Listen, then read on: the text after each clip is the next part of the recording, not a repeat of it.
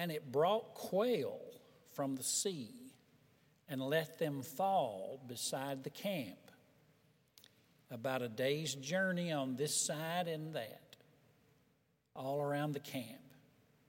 About two cubits, or about three feet. A cubit's about 18 inches, so 36 inches. And that high above the ground. I'm speaking today on God's provision in a time of crisis. The background here in Numbers chapter 11 is that the people of Israel had grown weary of manna and not unlike the people of Israel in the Old Testament, they had begun to murmur and complain. In chapter 11 of Numbers, verse 4, it, sa- it says that they said, I wish we had meat. In Egypt, when, before we came out of Egypt, we had fish and melons and cucumbers and onions. We had all the wonderful things that would satisfy the palate. And Moses got tired of it. In chapter 11, verse 11 uh, and 12, he says, he complains to God. And he says, Did I conceive all this people? Did I give them birth that they should say to me, carry them in your bosom as a nurse carries a nursing child? Moses complains that he's not their mama. And yet, uh, he has to put up with all the babies crying. I was uh, watching a TV show one, one day this week, and, uh, and it had a a view of a nursery about six or eight babies, and they were all crying at once. And, and it, they just kept showing it. And finally, I just turned it. It was getting on my nerves. Moses is saying, Lord, all these people to carry like a nursing child to a land that you swore you would give. And now, here, am I to give meat to all these people? Numbers 11, verse 13. They weep before me and say, Give us meat. And finally, Moses says in Numbers 11, 15, If I have to go on like this and just kill me, I'd just rather die. So God did two things for Moses in the immediate uh, chapter there. He raised up 70 men to share the burden with Moses. The second thing is, he gave him a promise. And that starts in chapter 11, verse 18. Let me read this, this, this promise. He says, Say to the people, consecrate yourselves, for tomorrow you will eat meat. You wept in the hearing of the Lord, saying, Who will give us meat? For it was better in Egypt. Therefore, the Lord is going to give you meat, and you will eat. Verse 19 You shall not eat just one day, or two days, or five, or ten, or twenty, but verse 20, a whole month you're going to eat meat till it comes out your nose because you rejected the Lord who's among you. God promised, He says, Look, I hear these murmurings. I'm going to give you meat. In fact, I'm going to give you so much meat, it's going to last for a month. And you're going to get tired of the meat. Now, this was so unlikely, so improbable, that even Moses doubted it. Uh, now, Moses is not one to doubt. But, I mean, they're in the desert. And they're not near Tyson Foods or Texas Beef Ranch. And even if you substituted fish, There wouldn't be enough fish in the sea to feed all these people because you're talking about 600,000. Uh, let me read Numbers 11 21. Moses said, The people among whom I am number 600,000 on foot. Now that meant able bodied men. The children and the women, a lot of times, would ride on the donkeys or the camels, but there's 600,000 of them on foot. And you have said, Moses says, I'll give them meat that they may eat a whole month. Shall flocks and herds be slaughtered for them? Would that be enough? Would all the fish in the sea gathered together be enough for all these people? In other words, Moses, remember, this is the same Moses that have seen the miracles of Egypt, the 10 plagues, the parting of the Red Sea. He saw, he's seen manna from heaven. This, this Moses is doubting that God can keep that kind of a promise. It's the only place that I know of where Moses doubted. And then here's what God's answer is. And this is, this is a great verse of Scripture when we're in a crisis.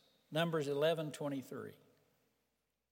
The Lord said to Moses, Is the Lord's hand shortened?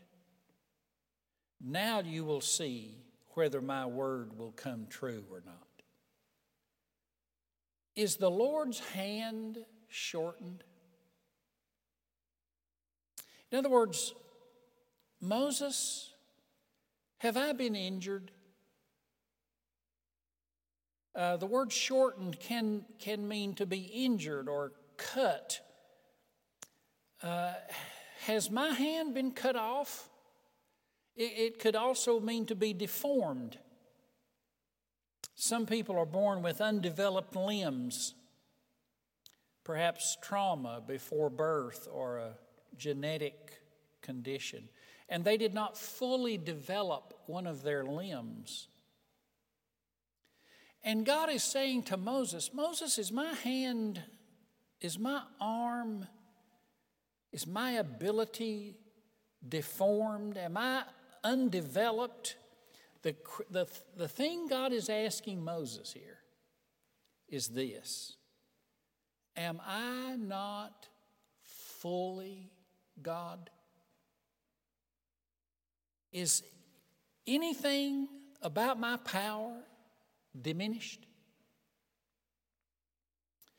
Does being in a desert change me? Or does a crisis wither my ability to do something? And God says to Moses, Now you will see. And God did, there are three components of this miracle that He did in verse 11. A wind from the Lord sprang up. And it says, it brought quail from the sea. Quail, now we used to, when I was growing up, we used to go quail hunting. Quail need access to clean water. And this is pretty much at all times. Those who raise quail know this. And so they tend to assemble or congregate near large bodies of water. So, what sea is in the desert? Where is God finding a sea? Well, there's only two bodies of water in Israel other than the Jordan River. One is the Dead Sea, because it says he brought them in from the sea.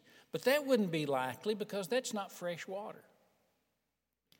The other has to be the Mediterranean Sea.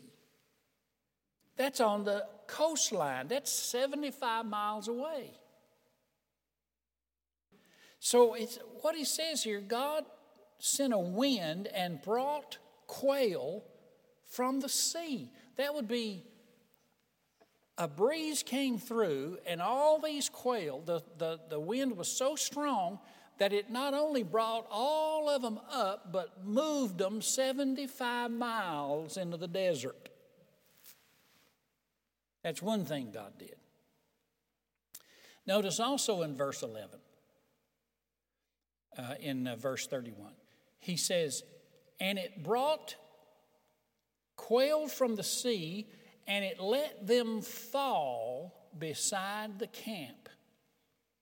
He let them fall beside the camp. He knew where to find them.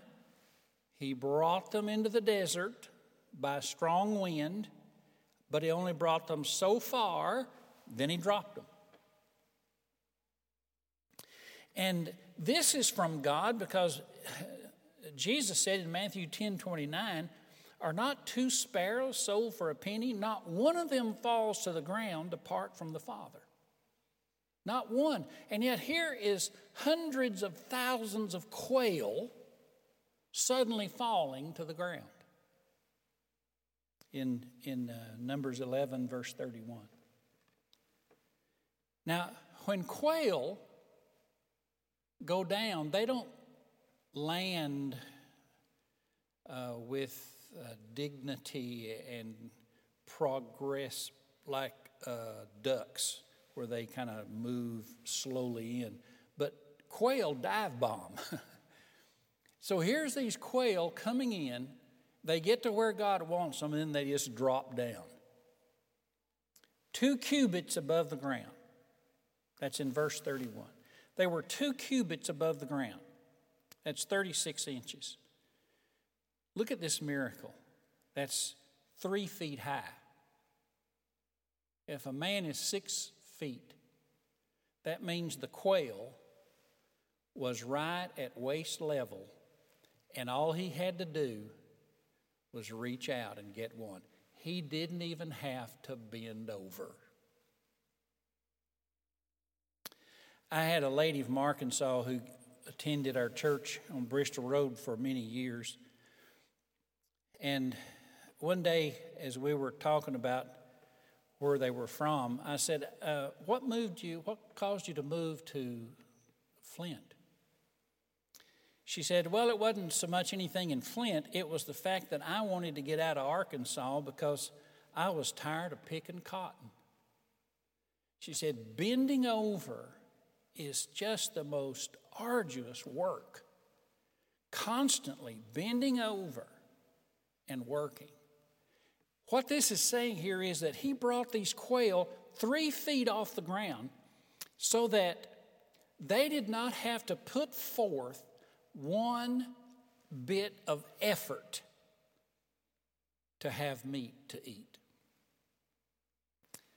God brought it to them the only thing that was missing was a silver platter. So he, he brought a strong wind that brought all these quail in. He let them fall beside the camp so that they actually were only 36 inches above the ground. But there's one other thing you'll notice in verse 32. And the people rose all that day and all night and all the next day and gathered the quail, and those who gathered the least, that would be the, the infirm, the weak, the elderly, those who gathered the least, verse 32 says, gathered 10 omers. They rose and gathered day and night. Now, an omer is about two thirds of a bushel basket. You, you know what a bushel basket, about it's about that big around and about that deep. And, uh, they filled it up about two thirds full. The one who gathered the least gathered 10 of those bushel baskets, two thirds or three fourths full. It was enough for the least of them, the sick, the weakest of them, to last for a month. So the question is Is the hand of the Lord shortened? In the most remarkable story of Moses' life, where for the first time, and I think for the last, he doubted God. God showed a miracle, He showed a grace, He showed a power, He showed uh, omnipotence over all of creation in such a way that it just was incredible to read. Thousands and tens of thousands. They wanted meat, and boy, did God come through. The question we ask, and there's a couple of things I want to close with here. One is Is he fully God in a crisis? Or is his hand shortened? Is, he, is his power withered? Or is God fully God right now? The second question is did you notice that Moses spoke this ahead of time? Once God told him. Verse 23 and 24 the Lord said to Moses, Is the Lord's hand shortened? Now you will see whether it will come true or not. And Moses went out and told the people the words of the Lord. That's before the miracle. He told them, God's going to give us meat, where He's going to give us a month's worth of meat. And God told him that. And before he saw it happen, he went out and reported it. That's a bit risky. But you know, there's something about speaking your faith. Let's do the same.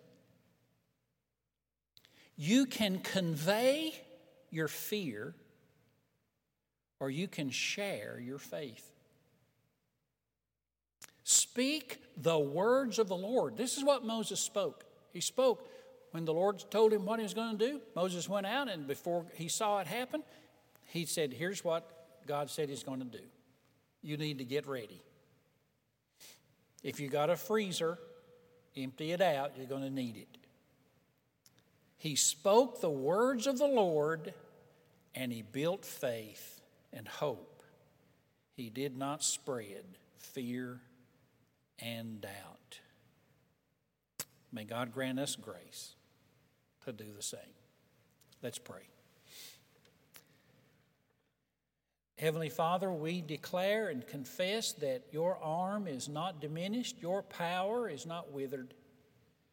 But whether in a time of prosperity or a time of crisis, you are the same yesterday, today, and forever. May you be praised.